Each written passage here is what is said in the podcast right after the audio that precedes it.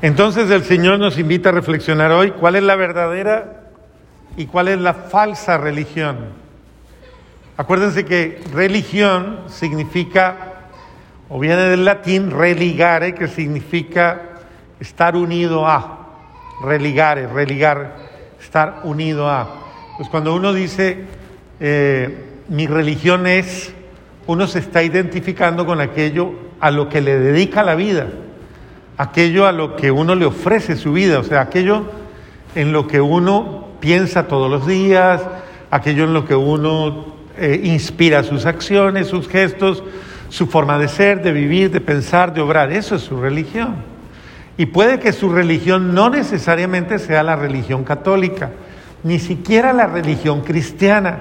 Puede que la religión suya puedan ser un un, tal vez un grupo de conceptos, de ideas, de criterios, de formas de pensar, de formas de creer, de formas de sentir y de obrar, que son las que inspiran los actos de su vida, pero no la religión de Cristo, porque no estás unido a Cristo, no tienes un vínculo real a Dios, sino que lo tienes es a lo que tú crees, a lo que tú piensas, a lo que me parece, a lo que yo considero que puede ser y que es la forma en que yo, yo experimento mi fe.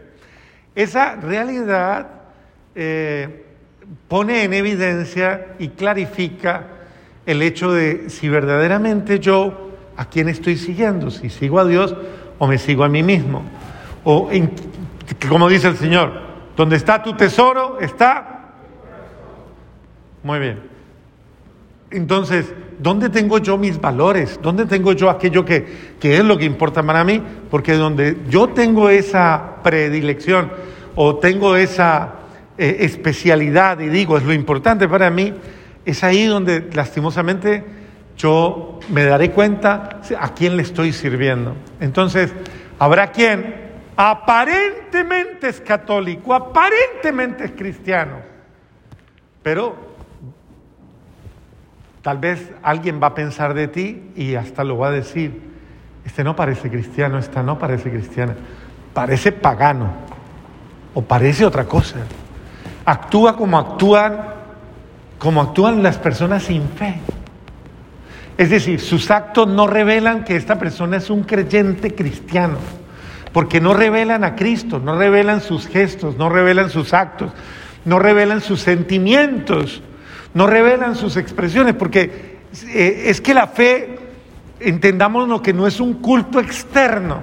La fe no es llenarme de, de cantidades de ritos, rituales y prácticas que en un momento determinado se pueden convertir en un aliciente, en un tranquilizante de conciencia.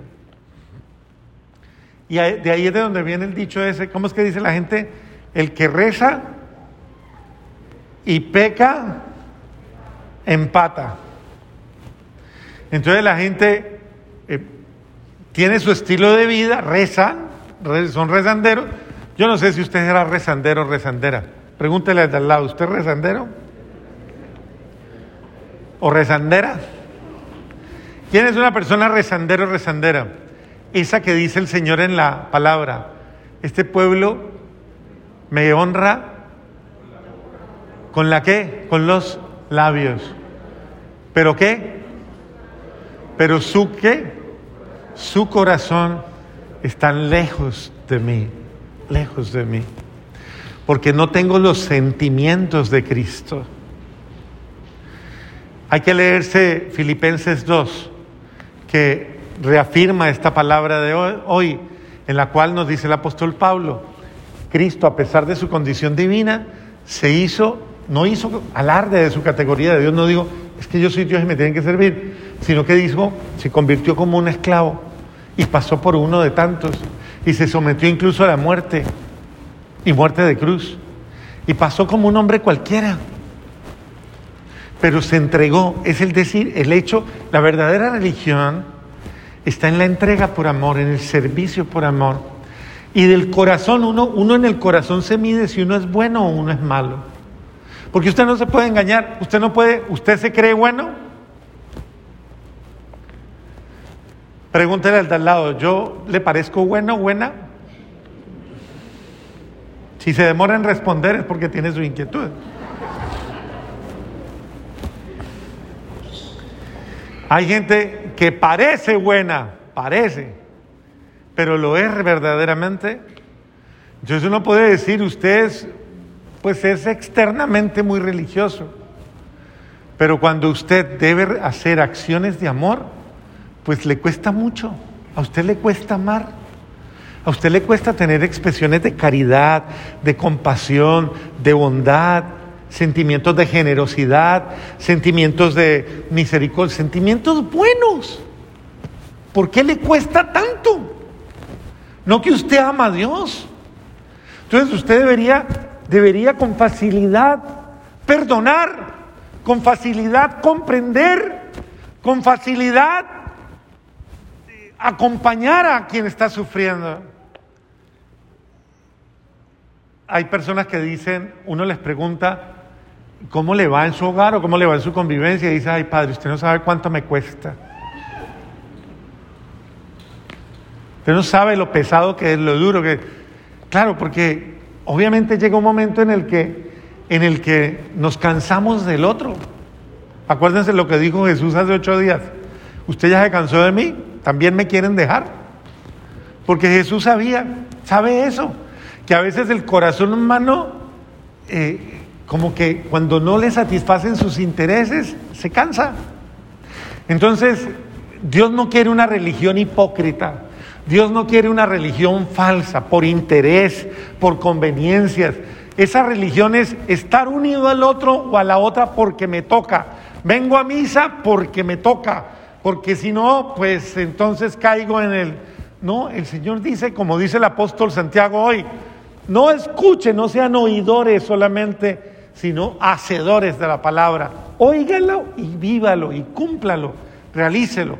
¿Cuál voz escucha usted? ¿Cuál es la voz que usted escucha? ¿Qué le inspira a usted? ¿O quién le inspira a usted? Una persona de buenos sentimientos es aquella que escucha su buen corazón y en consecuencia con ello hace el bien.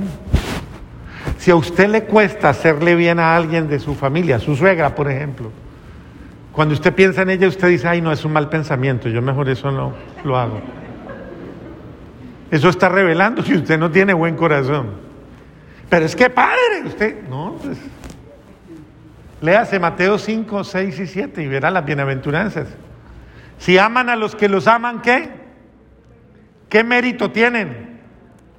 Eso lo hacen los paganos. Entonces Jesús nos enseñó a amar absolutamente a todos y a tener buenos sentimientos. Destierre, decían en estos días la palabra, destierre de su corazón toda cosa mala, arranque de raíz todo aquello que daña lo bueno que hay en usted.